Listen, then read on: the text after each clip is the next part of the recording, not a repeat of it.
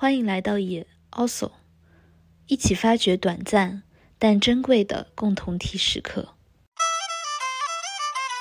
下沉州炸粮是国酒，回头来也有诈趁佛妈，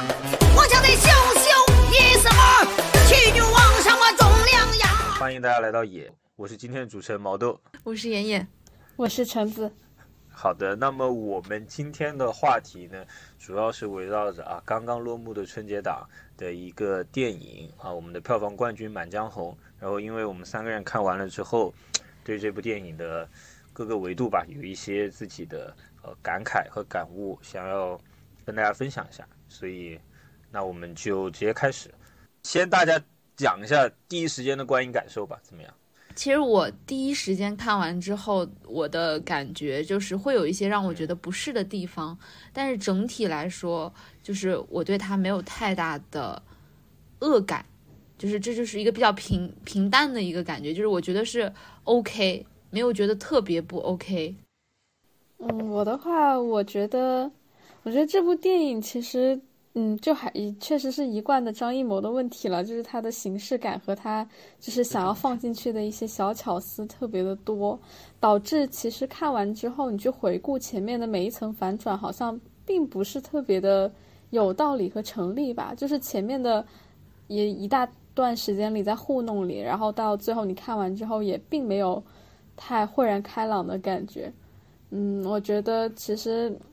节奏还是有挺大问题的，但是对于《满江红》这部片子，我觉得他最后的那个他想要传达的那个理念，其实某种程度上还是挺动人的。我看很多朋友对他的不满之处，主要来自于比如说前面的悬疑的部分的展开，觉得他逻辑很不完善等等，然后还有就是后面全军覆送满江红的段落对这两个部分不满是比较集中的一个意见。那对于我来讲，首先我觉得如果你是观众，不带着一种审视的色彩，就是说我进去之前我的预期就是我是来给你检查逻辑问题的一个判官，如果你不是这样去理解自己身份来看这部电影的话，你是跟着他的诉说直接走的话，我觉得其实所谓的逻辑问题没有那么的去影响你的观影感受，还是很畅快的可以看下来的。包括他后面全军覆送满江红的这个高潮的段落也好，或者说这个结局也好，其实是他的整个剧情推动到那个节点所必要出现的一个部分，如果你不割裂开单独去审视它的话，它其实并没有那么的所谓尴尬不合理或者甚至令人厌恶我觉得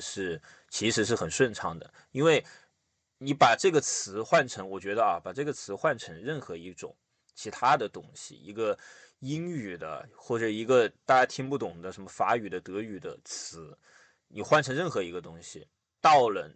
它剧情发展到那个阶段，其实都会本能的会有一些激情澎湃的感受在里面。我觉得这个其实就是导演跟编剧在调动观影感受这一块比较精进的一个部分当然对于这首词本身的内容还是持一个比较保留的一个意见。好，这是我大概的一个感受。其实我也想补充一下，就是其实我是觉得，因为像这个电影它能够放在春节档，包括像张艺谋他被称为是国师嘛，就是其实他拍的东西一直都还是怎么讲，就是关于一些比较宏大的议题，但是其实我觉得张艺谋一直有在试图在一个宏大的议题里面去找到一个特别小的点，就是它的整体是非常主旋律，符合主旋律的需求的。比如说像《满江红》的话，它是这个故事背景，比如说像岳飞这样一个大家非常熟悉的所谓精忠报国的故事，但是他往往希望从这样的一个主旋律里面去找到一个比较小的切口或者是反转，就像满江红最后的这个落点，它落在了一首词上。如果按照大家的预期，会觉得就是大家为了这么多的努力是为了刺杀秦桧，但是其实它最后是落在了一首小小的词上，然后就我觉得所以说我就是能够大概理解他想要表达什么，以及他一直以来在电影里面做什么，所以在这方面的话，我对他还是比较有一些包容的。对，对，其实也是有赞许的，因为我觉得我自己是没有信心，就是在去主旋律里面去表达，因为实际上，我觉得这里面是有一个怎么说，一直以来的一个想法吧，就是比如说，就是去挑战主旋律电影的这些导演，其实他们面临的挑战是更大的。因为他要同时去在很多的力量当中去斡旋，一方面他是一个主流的影片，他希望更多的人能够看到这个影片，然后那也意味着他就要面临更严格的审查，面临着更多的力量对他的制约，所以他的表达本身是没有那么自由的，就是一个戴着镣铐跳舞的状态。所以我是会觉得，就是像我自己自身而言，假使有一天我要去创作，那我不会去挑战成为一个这样的导演，或者是成为一个这样的创作者，因为我觉得很辛苦，我宁愿成为一个小众的被边缘化的但是我可以自由表达的人。所以可能是因为这一点，我就是会对，就是还是希望能够去给更多人传播，然后在力量的斡旋下还是去表达一些比较好的观点的人有一些敬意，这个确实是有的。对的，而且其实主角的设置也挺有意思的，就是说的是沈腾的那个角色哈，不是易烊千玺的那个角色。沈腾这个角色看上去就是一个痞子，没皮没脸的，然后不务正业的那种状态，就是看上去就是那种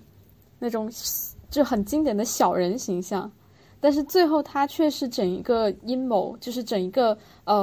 事件的一个主心骨吧，主要的策划者，然后也是最坚定不移的要执行这个计划的人。其实这个设定我觉得还挺有意思的。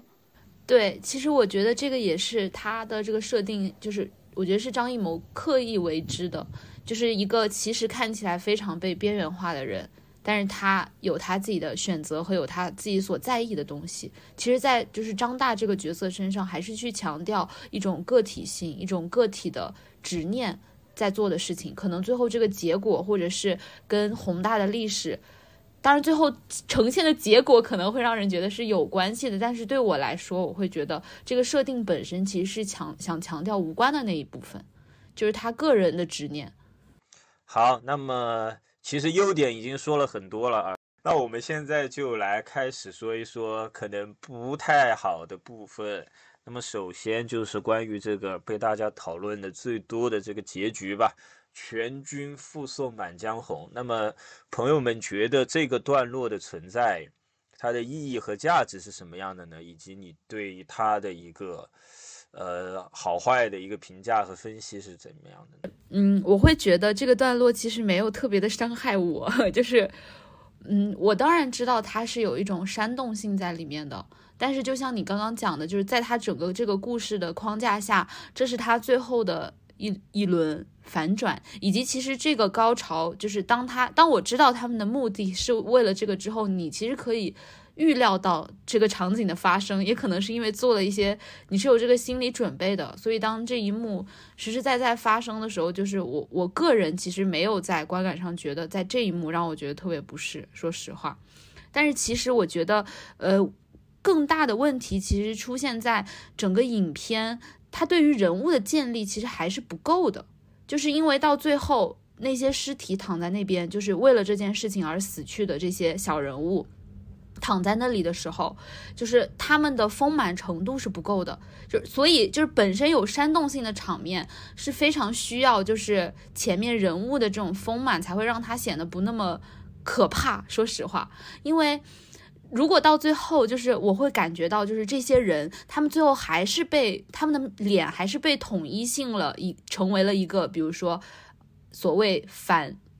抗金族的这样一些比较脸谱化的人的话，那最后的这个场面就会变得非常煽动性，就是这些人塑造的不够丰满。我觉得其实这个是更大的原因，所以最后你还是会感觉到，大家都是为了一个目的去做了同样的事情。他们之间的区别不是特别大，所以他们就会长得特别像。我觉得是这件事情让最后这个场面变得让我有一点点不适。我是会设想，如果说今天就是这个故事它可以做到说让我们觉得其实金人或者宋人或者历史或者政治都不重要，重要的是我个人的选择，然后我会觉得其实这样子的话，就是到最后的这个它就是一个宣泄，我会觉得就是会更好一点。其实我觉得对我来说更多的是一个主旋律作品的悖论，就是我当然感受得到，就是这些人他们在一个非常艰难的处境之下，冒着生命危险，甚至就是在自己死掉并不知道自己投身的事业能不能成功的情况下，然后用一种非常，就是所有人其实都死了特别的惨烈，但是所有人都对此怀抱着这个信念，这个点非常的动人，以及是他们追求的仅仅是将这样的一个精神发扬出来，然后他们会相信公道自在人心，相信所有人只要听到，就其实在他们的视角他们并不知道有这样的一首词，他们只是相信只要所有人听到了岳将军的遗言，内心深处的这个正义，对于就是自己要对于自己的信念就会有一个更清晰的认知，他们非常单纯的相信这一点，就我也是觉得很动人的。但是非常吊诡的地方就是在于，你既然选取的是这样的一个故事，选取的是一个《满江红》这样一个非常强调忠君爱国的作品，那在全军复诵这样的一些句子的时候，它就会有特别诡异的情况出现，包括其实因为影片它有很多的时间花在了这个反转当中，所以在这个故事里，爱国情绪就是有词呈现出来的，传递出来的爱国情绪，它就是一种对于另一个种族的非常刻骨的一个仇恨，就是在整部影片当中其实可以看到，对于金人就是基本是不当人看了，在沈腾对那个金人就是非常残忍的砍了很多刀，血肉横飞的那个情况之下，但其实整个影片是作为一个正面情节来表现它的，就是大家也就其实你能感受到整个的氛围，就这种杀戮在大家看来是非常合适的、合理的，没有人会去思考就是这个行为它有没有任何不对的地方，就其实就是对于达成他们的目的，死掉多少人他们都觉得就其实是 OK 的嘛，其实是 OK 的，就完全过去了，没有一个停留和反思的一个空间在。那还有包括就是原词当中就在全军复诵那个什么壮志饥餐胡虏肉，笑谈渴饮匈奴血，没记错的话，这句话其实翻译成大白话就是我要吃他们的肉，喝他们的血，吃人肉喝人血，然后这句话就是以这样的一种非常激昂的情况说出来了，也没有任何的就是退步的空间在，就是它会被默认为是一个非常正义的、非常激情的一个行为，一个模仿的榜样，对，就这么过去了。那还有一点就是这一首词当中，以及大家整个情节的发展当中，对于一个始终不在场但是又始终悬在头顶的一个最高权力皇上的一个绝对忠诚，就包括影片当中的关键情节扳倒秦桧的一个，就胁迫他的一个很重要的手段是跟他说我要上报京城，那皇上就会知道你的所作所为，他就会降罪于你，那这是对秦桧的一个很有效的威胁。以及原词当中的就是臣子恨何时灭，还有最后一句待从头，收拾旧山河朝天阙，其实他最高的理想就是收复失地，然后能够向皇上汇报，这是他的一个最高理想。那其实到这里就会发觉，就是它总有让你觉得不舒服的地方，你很难，就是像妍妍刚刚说的，你也很难就是怪罪张艺谋，他为什么没有做更多的努力，他为什么不就是表现得更好一点？但是因为你选择了这个主旋律的一个表达，你选择了这样的一个忠君爱国的一个作品去作为你的核心思想的表达，那它就会出现这样的问题。就是我刚刚讲的那个关于就是每一个人的脸谱都会特别像，导致大家还是特别像是为了就是非常集体主义的嘛，就是和我被打动的那一部分个体性的那些东西是相矛盾的，因为到最后这个诗词的高潮会让我觉得还是一个非常集体主义的情绪，大家是为了一个相同的目的然后去做了相似的事情。就是关于这一部分，其实我会觉得它还是会有更好的处理办法的，就是因为我最近在看那个电视剧就叫《狂飙》嘛，很火，然后我会觉得狂飙的处理更好是在于，就像今天我在朋友圈发的，就是我说我现在已经感觉到它有一点要烂尾了，但是不影响这个作品的好看，就是在于我觉得他们的基调是不一样的。就是狂飙每一个人在为了一件事情去，首先他可能因为电视剧的篇幅更长嘛，然后他每一个人的目的、他们的动机和他们的思想其实是非常不同的，就是它是展现了在我们好像看起来都是为了警察，或者是警察的理想，或者是为了正义，我们去做了相似的事情，但是你会发现每一个人的根其实是很不相同的，每一个人是很丰满的。其次就是在于基调上的不同，就是我会觉得狂飙的基调是非常悲伤的，但是满江红会比较像悲壮，就这个区别，就是如果是到悲壮这个层面的话，我觉得就会比较导向集体主义的那种感受，你会觉得这是一件悲伤但是伟大的事情，但是狂飙会让你觉得这就是一件非常无力的事情，你会觉得就算最后这些坏人得到了惩罚或者是怎么样，但是那些人所逝去的生命也好，还有像男主角安心他自己这么多年就是所受的这些煎熬也好，他并不会消失。但是满江红最后让人不适的地方，其实是会觉得好像这首诗词变成了一个终极目的，只要它实现，一切就值得了，就是这种叙事又会回来，然后当这种叙事一出现的时候，我会觉得有非常难受。对哦，我想起来了，我知道我为什么就是那么难受了，因为其实你无论从历史来看，还是从当下的那个局势来看，就是无论岳飞他是否健在，或者说大家有没有被他的精神感染，要去上战场收复失地，然后重新就是打败金人让他们退却，这个已经是不可能的了。就是他最动人的点其实就应该在无论大家军心有没有被鼓舞，有没有去玩，就是继续去进攻，去打败金人也好，都没有关系。就是岳飞已经死了，然后宋朝的那个败局已经定下来了，败局已定，没有翻身的可能了。但是他们投入进去，只是想让这个真相得以浮现，就 OK 了。但是电影的呈现却是最后这个词念出来，鼓舞了军心，大家就是激昂的敲打着自己的矛和盾，好像马上就可以把金人杀得片甲不留，就是这样的一个走向。对，就非常的奇怪。然后再加上就所以这样子之后，就是很多问题就是会盘旋在我的脑海当中。比如说就是金人他们可能攻占了宋的很多土地，也导致了很多人包括主角在内的流离失所，但是这样子就可以导致像一个手段，就是我们要吃他们的肉，喝他们的血，这是一件值得赞颂的、值得作为榜样的事情了吗？或者说我可以就是这样去砍那个金人10几20刀，然后呢把他的尸首掩埋在沙地当中，当他不存在过，这样就是一个英雄的行为了吗？就是这个问号就会蔓延下去。是，它其实会暗示着非常传统的那种以牙还牙、以眼还眼、以暴制暴的那种战争情绪在里面。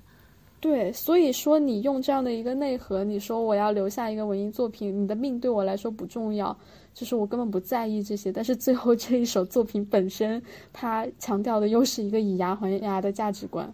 我觉得这个也是一个很悖论的地方，就是在于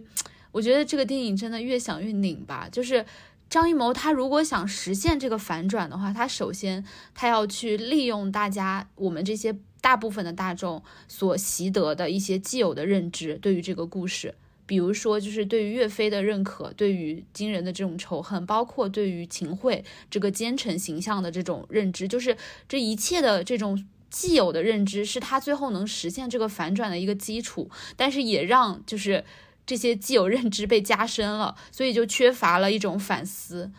也让他这个影片当中真正珍贵的东西被磨灭了很多。是的，是的。你俩聊的太多个话题可以延展了。那首先是妍妍先提出来的，就是关于他脸谱化的问题，就是他的脸谱化让最后的牺牲变得有一些奇怪。这事儿我觉得是也是我最近的一个感悟吧，其实是我看完《深海》的一个感悟。是为什么呢？就我发现就中国的这些编剧啊，其实也不单是动画编剧，就是中国整个编剧行业，在做电影的时候，基本上是没有能力把配角也写好的，基本上是没有这个能力的，就是把副线也写好。他最多能做到就是说，我在一部相对还可以的电影里面，把主角的这个人物弧光和他的整个丰富度给他立起来就不错了。比如说在这部电影当中，就是张大跟姚琴这两个角色可能相对来讲是稍微立体和丰满一些的，其他角色就会差很多。而且我甚至不觉得这是一个，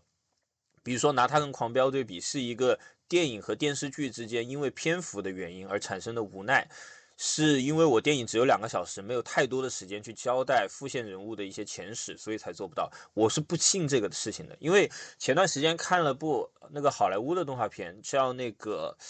穿靴子的猫啊，特别好看。我穿靴子的猫第2部我很喜欢，就是它的优点就恰恰在于它对于每一个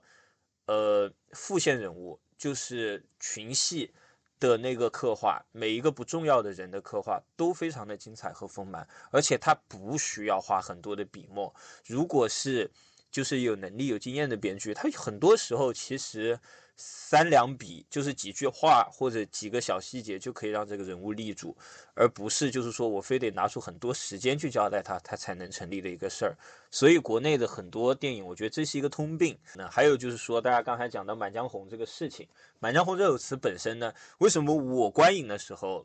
第一感受是非常好的，是完全没有受到这个东西的影响？为啥？我刚刚越听你们说越觉得核心是来自于我的无知，特别搞笑。为什么呢？因为满江红这首词啊，我不知道大家是不是中学都背过这篇课文，但是我的课文里好像有点，就是它不是我的必备古诗词。我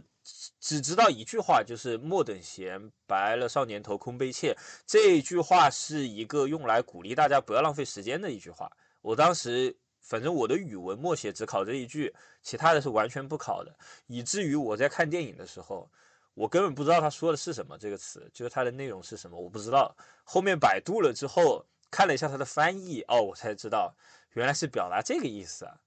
哦，它就很奇怪，你知道吧？所以我刚才为什么开头的时候我会说，把这个词本身换成别的语言，换成你完全听不懂的东西，它也完全不影响这部电影的观感，甚至于可能会更好一点。可能比如说，如果它真是一个架空故事，这个遗愿是由他自己编撰的话，可能确实会更好一点。对，因为他电影里面也不涉及任何跟金人的恩怨等等这些东西啊，包括家国的仇恨什么之类的，他也没涉及，对吧？你说他如果是自己原创去编写一个遗言的话，肯定没有必要去涉及这方面的一些内容。我对于张大这一伙人的行为动机的理解是，他们不知道岳飞将军留的遗言是什么，但是他知道有一个遗言，他写在墙上了，他想让这个遗言被知道。可能他自己活着的时候已经没有机会去知道这个遗言是啥了，但是他希望大家都知道。全军覆宋的意义是在于，如果比如说只有孙军一个人知道的话，那孙军死了也就没有人知道了。那如果全军覆宋的话，这个遗言你就消磨不掉了，这个遗言就永远能够存在下去了，就你不可能把全部人都杀了嘛。但所以这个集体记忆的部分，我觉得不是一个文学作品，而是他作为张大这个人，这一伙人的核心动机是，我很崇拜一个个人，这个人叫岳飞，他是我特别特别认可的一个人，那么我愿意为了他的遗言能够被知晓而去献出我的生命，这是我愿意做的事儿。所以我觉得他为啥让我观感好的原因，就是在于张大的牺牲，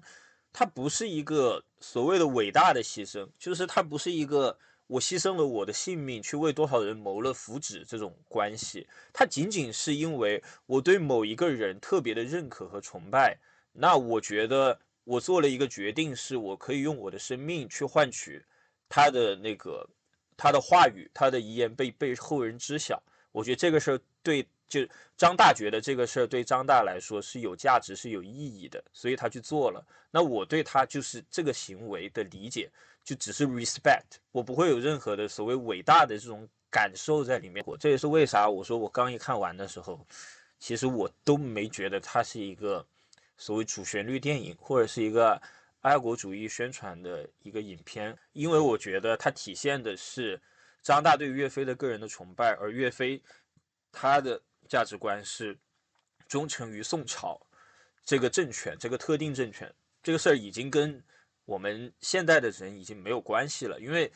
你不管宋朝值不值得他忠诚，但这是岳飞的选择嘛，你只是在看他者的一个故事而已，所以他不构成对我的任何宣传和倡导。就我当时是这么理解的。那后来我一想啊，可能大家在重新看待满江红这首词的时候，可能会煽起大家对于国家这个概念的一种热血啊，一种抛头颅洒热血的一种激情，而大家可能觉得这个国从古至今是延续的。这只不过在我的观念里，我没有把它当做一个延续的统一体来看待。我觉得宋朝是宋朝，今天是今天，是两个完全不一样的政权，所以我觉得它对我不构成任何的宣传，也就不构成的一个困扰啊，这是我的一个看法。我觉得我不太同意的点，其实第一个是在于，就是你说这是一个完全的个人崇拜，就是这个我觉得从我对电影的观看的过程，我会觉得不完全是这个样子，因为首先就是他们是有家恨的，就不只是跟岳飞的所谓在军队当中产生的私人情谊，因为这个在战争当中他们是会自己的家人是会在战争当中，在这种互相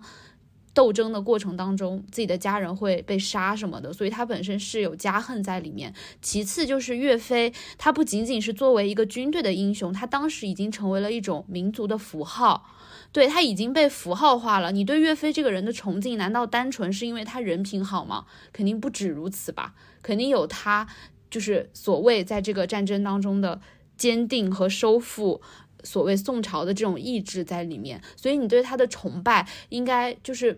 没有办法完全局限在岳飞这个个人上的，因为他已经不仅仅是一个个人了，在那段历史当中。我觉得就是所以我们才一直在讨论是不是选择满江红这个作品，还是说有一些其他的更好的选择，因为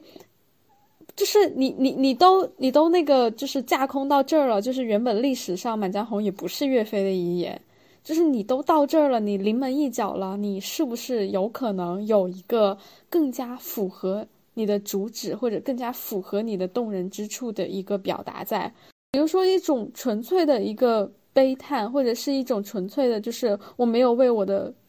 事业就是事业未尽，然后激励后人要继续前进，我觉得都更好一些。就哪怕你说一句就革命尚未成功，同志仍需努力，就是有更多的一个想象的空间在。或者我也一直在想，就是有没有更好的选项，那比如说屈原，就是对一种山河破碎的一种愤怒，然后我们这一辈要就是不能够放弃，不能够屈服，然后要去重建我们的山河，要去就哪怕说建设我们的国家，我觉得是不是都更好一点。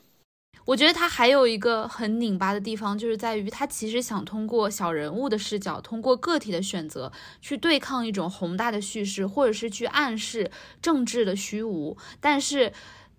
他又这个故事的底，包括他的表现形式又是非常政治化的，非常煽动的，因为整个全军覆宋这一段就是非常政治的，包括他里面所想要去展现出来的各种力量之间的斡旋，就是我觉得他和政治之间的关系也是很微妙，就是又爱又恨的这种感觉。所以你知道那个拧巴的地方就是在于，其实可能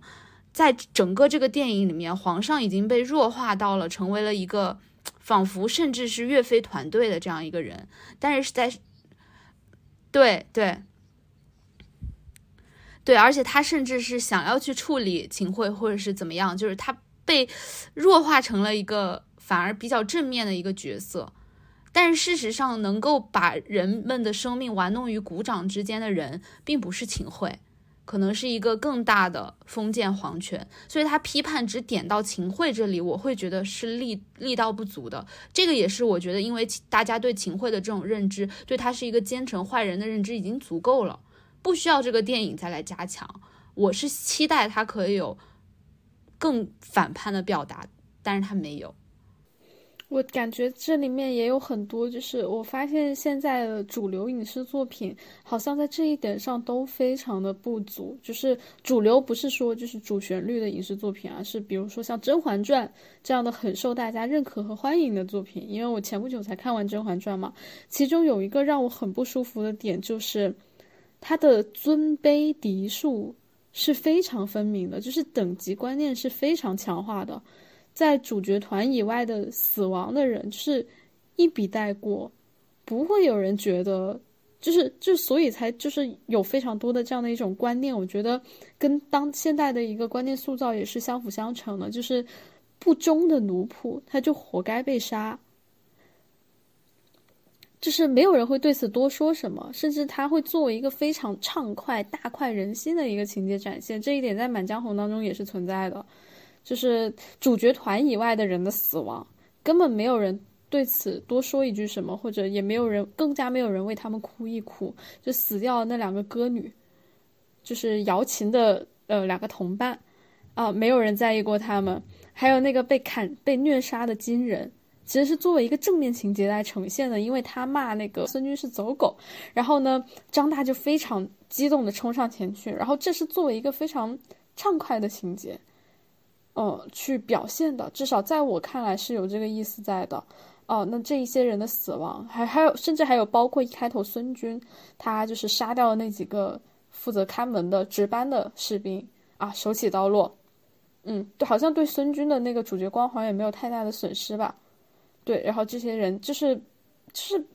太畅快了，太流畅了，就是让我觉得很不舒服。然后《甄嬛传》里面的那一些奴才，就是做错了一件什么事情被打被杀也没有什么，大家还会骂他们说是因为他们不忠心我就觉得真的非常的奇怪。对，在这个传统叙事当中这个问题是很显著存在的，那他这个东西没有对传统叙事有任何的质疑。是的，很好，那我们接下来进入到第二个部分的一个讨论，也是我们很有表达欲望、很有兴趣的一个部分，就是当中对于女性角色的刻画，或者说对于女性的一种态度吧。它整个传递出来的那个状态，就是一个让人非常绝望的。你感觉这个国家的怎么说，40-50岁以上的男性就是不可能再有任何的改变的，那么的一个固有观念的一个状态。他就是这么去理解这件事情的，从以前到现在你改变不了他了，就是真的让人特别绝望。就这个事儿不仅发生在张艺谋或者说他的编剧身上，就这个中国的大片每一部全部都有这个问题，真的是让人特别无语的一件事情。就是我觉得这个其实就比起那种笑话或者是什么，我觉得这个其实更是一个根深蒂固的所谓商业片会被认为非常商业的地方，其实很多时候都是建立在女性的裸露上面的，或者是对于女性的羞辱，就是在一部商业电影当中，这一部分是会被拿来当做一个吸引观众的点去存在的。这个在国内外其实都有，在好莱坞也是一样的，就是对。然后我会觉得可能就是到现在为止，就甚至比如像你说那它本身可以不存在，为什么一定要让一颗老鼠屎坏了一锅粥？一方面是他们知道这个东西是一个商业性，所谓他们认为非常商业的地方，另外一个点就是在于他们可能都没有这种思考。太是了，我看到的一篇很好的影评，就是关于艳女情节的一个集中讨论的影评，是来自那个他们的武术俱乐部他们的微信名字叫空腹 girls。对，然后他们发了一篇长评去讨论这个事情，我觉得是引起了我的一些新的反思，就是我以前没有注意到的，甚至我可能在看《满江红》的过程当中都没有那么清楚的意识到的东西。那《满江红》当中的就是女主角瑶琴，她被就是士兵扒光羞辱的这一个桥段，就是让我也是就是立刻联想起了很久以前看的《金陵十三钗》。也是张艺谋的一个很重要的一个商业片，就里面也有大量的女性裸露以及被凌辱的一个片段，就是你会发现张艺谋在这件事情上的态度真的是一以贯之的。在他的镜头下面，这种就是把女性的暴露和被凌辱当做一个卖点也好，以及就是在他的镜头叙事之下对于女性身体的争夺和占有，它是跟这种家国叙事是完全凝结在一起的。那因为《满江红》这个东西的主题，它就是讲就对抗一个外族嘛，对抗金人，那它其实能够很容易的跟我们近代的历史记忆抗日战争联系在一起。那这两部片子其实同样都是就是抗击外族的一个关键，就是不能把我们女人的身体让出去，有这样的一个观点在那个《满江红》里面，姚琴她有没有跟金人上床，有还是没有，这个事实成为主角非常在意的一个点。那以及在《金陵十三钗》里面，就是女性被日本军人轮奸或者是即将被轮奸的情况之下，他们要以死明志，他们因为他们本身是妓女，他们可以就是在就他们妓女的身份是已经既定事实，对他们就是所谓的就是那篇影评当中所讲的就是整个不行，这个还是要讲一讲情节，就是只要这整个情节，就是他们可以被杀死，但他们不可以被凌辱，就完全就是程朱理学的那一句著名的饿死事小失节事大的一个叙述，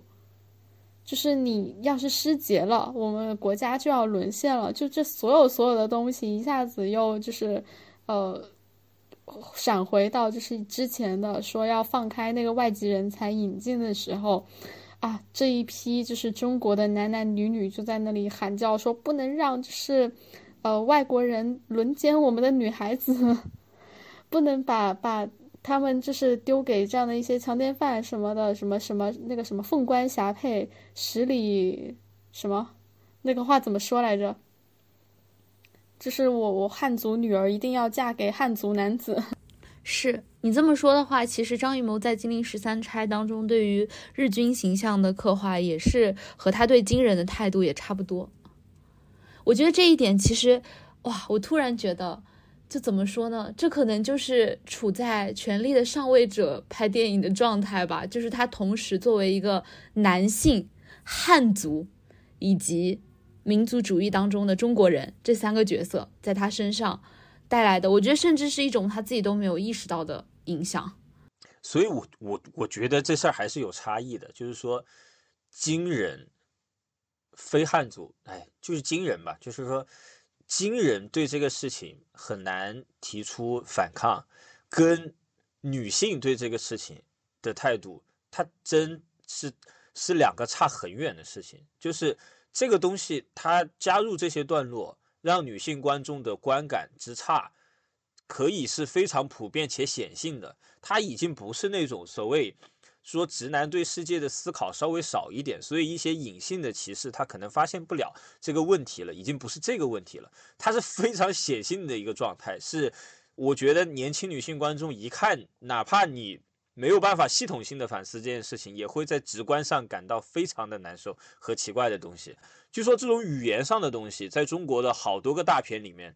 比如说什么《唐人街探案》这都不讲了，这已经臭名昭著了，还有《独行月球》也是让我非常之愤怒的。当时看到很经典的场面，这个沈腾对马丽说最后一句话，他就要死了，对马丽说最后一句话，你可别为我守寡呀，我真的服了，你知道吧？就是我看个搞笑科幻片，为什么要看到你说这句话？我真醉了，特别让人难受。就是总是会有这种东西冒出来，让人觉得我的妈呀，这是2022年要在电影院看到的，要拿30-40亿票房的给全中国人看的电影里面应该出现的台词吗？真的是让人大拍脑壳，特别的无法理解的东西，你知道吧？太夸张了，实在是。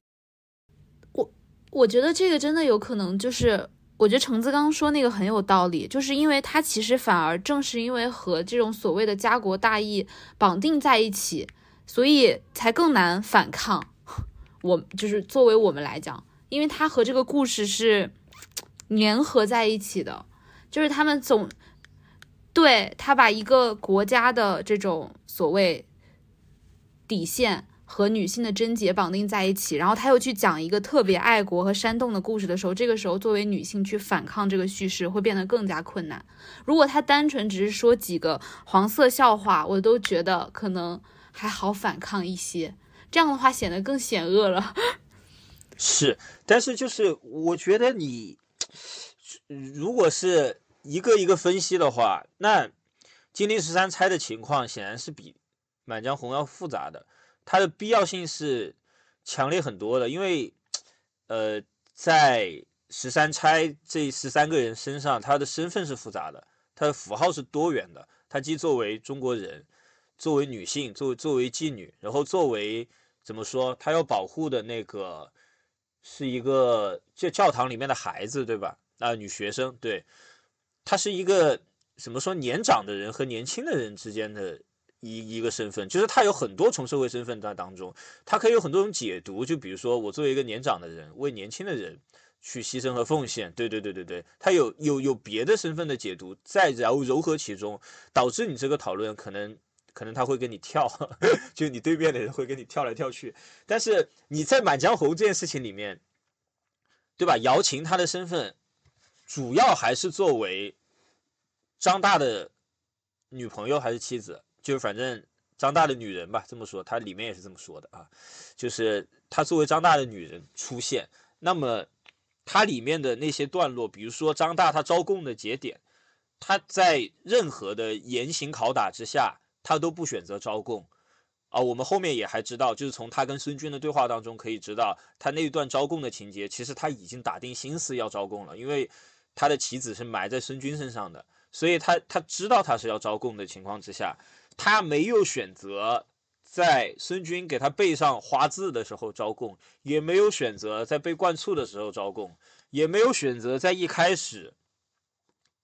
孙军让手下去强奸姚琴的时候招供，而是最后孙军让房间里多进点人的时候，他觉得这是一个招供的最好时机，因为一个男人的尊严到这里应该差不多了，再也接受不了了，这个尊严在地上被践踏成这样，就是士可杀不可辱了啊！这个辱不是在辱他自己，是在辱他的女人，所以他就觉得这个辱太受不了了，所以在这个地方选择招供，这就是让人特别无语的一件事，就是他太没有必要了，是不是这个道理？我能不能不写这个情节，让这一段发展下去呢？比如说我都到山西了，对吧？前面还埋了这个梗，就说到山西了不喝水喝醋了，那能不能就是醋太难喝了受不了了，我就在这招供了，反正你后面也知道他招供是故意的，他哪招供不行，他非得就是一个大老爷们受不了了，就觉得自己的尊严最被践踏的时刻是往房间里再进点人的时刻，太让人难受了这个事。对，而且在原本他们的计划当中就不存在姚琴，就没有姚琴这个人，他也打定主意要招供了，所以这一段他就是一个没有必要的东西。我觉得就是所谓的必不必要都是我们这些人的考虑，就是对他来说这就是内化在他身体里的观点可能，所以他就这样拍，他觉得这样才合理，他觉得这样才合逻辑，在我们看来不合逻辑的地方，可能在他看来恰恰觉得是最合逻辑的一种处理方法，甚至他觉得可能这个情节给主角加了一道光，加了一道人物弧光，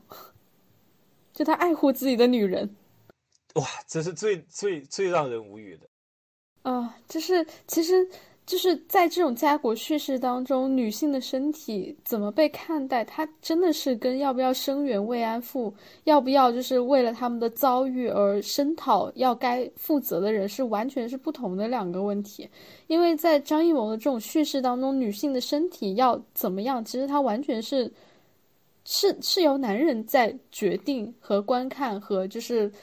觉得要不要，就是男人争夺的一个部分。女人在这个过程当中其实都没有什么话语权的，就其实姚琴她受刑的那一段，她自己都没有说什么，她也决定不了任何事情，是张大出来说你可以把她杀死，但是你不要侮辱她，全都是张大自己的想法和态度，姚琴的想法在这个过程当中至少没有呈现吧。然后其实在金陵十三钗当中她也是有端倪的，就是他在我就是一些依稀的记忆哈，因为我看是在小学了，就是他在这些妓女他们要为这些女孩子献身的过程当中，他们脱下衣服然后用那个绷带把自己的胸部缠紧的这个过程当中用了柔光慢镜头，就是它是一个唯美的画面，然后让大家看着这些女人她们暴露着自己的身体，然后去缠胸，然后最后把衣服穿上，然后还有包括女主角在前一天晚上还要跟男主角上床，然后跟他说从明天开始我的身体就不再是我的了，就是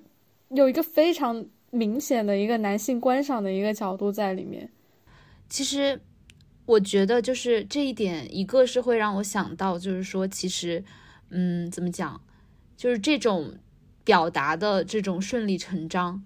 其实是女性一直以来在所有主流话语当中的一个地位，就是一种完全的边缘化，基本上没有话语权的一个状态。但是你刚刚讲的这个点对我有一个非常大的启发，就是关于张艺谋的这个表达，然后尤其说到金陵十三钗，我突然觉得非常险恶，就是我突然感觉到背后有点发冷，甚至和我就是在录这一期节目之前对于张艺谋的认知发生了一些变化，因为我觉得他是很隐蔽的。其实因为你仔细想他这个设定很刁钻，就是我在想的是金陵十三钗，就是他是一个妓女，然后是一个社会的边缘的人物，然后像你刚刚说的他们在裹自己的胸那个过程用了柔光，然后有一种被洗礼的感觉，就仿佛他原本是一个这个社会上边缘化的没有价值的卑微的人，然后他最后通过就是为这样的一件事情付出，无论出于什么样的动机，他为这件事情献身成为了他伟大的一个理由。然后就是我突然觉得他其实很俯视，就是他有一种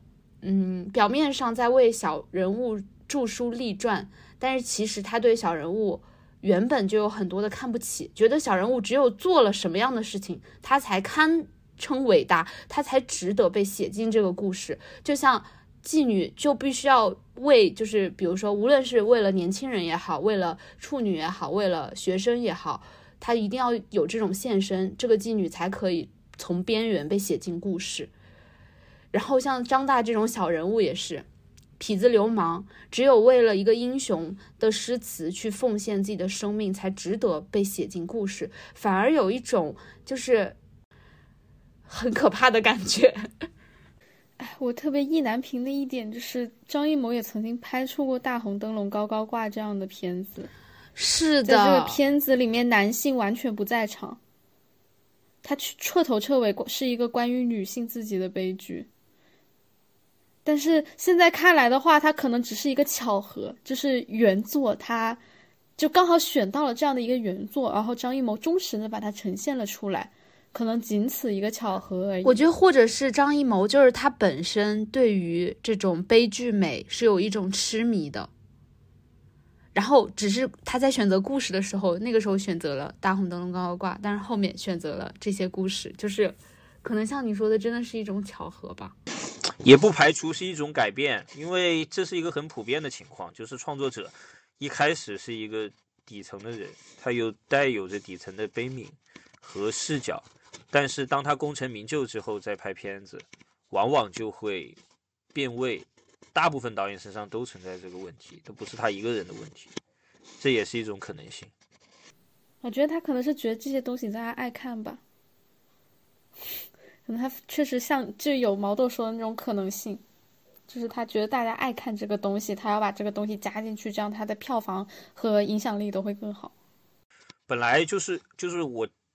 我觉得你说宋朝人他没有那么前卫的性别观念，他不讲求性别平等，我觉得可以理解，没指望你有多么前卫的一个表现，对不对？但是就是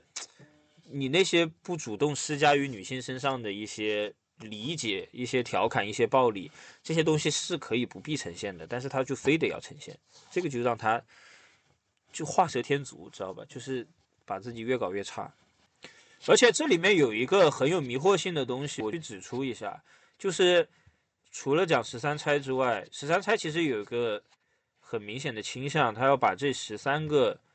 妓女塑造成英雄。但是在《满江红》里面，其实他也有一个小小的比较为隐蔽的一点吧，就是说很多观众看完之后会对瑶琴留下一个比较深刻的印象，甚至于很多观众会觉得瑶琴是一个塑造的特别成功的一个角色，而且是一个怎么说，女中豪杰、吾辈楷模的一个角色。这个理解它其实本身就是有问题的。我摘抄了一个，就是说我写的稿件底下一位热心网友的一个评论，它其实是一个非常经典的一个来自普通观众的一个感受，但这里面的隐蔽性问题我觉得就很有必要提一下。就是他说《满江红》里的舞姬还是让我印象深刻的，何丽应该想不到自己会死在一个小女子手下吧。你看这个观念就非常的经典，就是他首先是把所有的《满江红》当中的人物所做的这些事情，他们需要做的博弈，不论正派和反派，他们做所有事情天然的理解为这应该是男性来做的，而女性是不应该插手的。这不单单是情节安排哦，不单单是因为瑶琴可能在设计里面不是他们这个计划当中的人，而是他们觉得这件事儿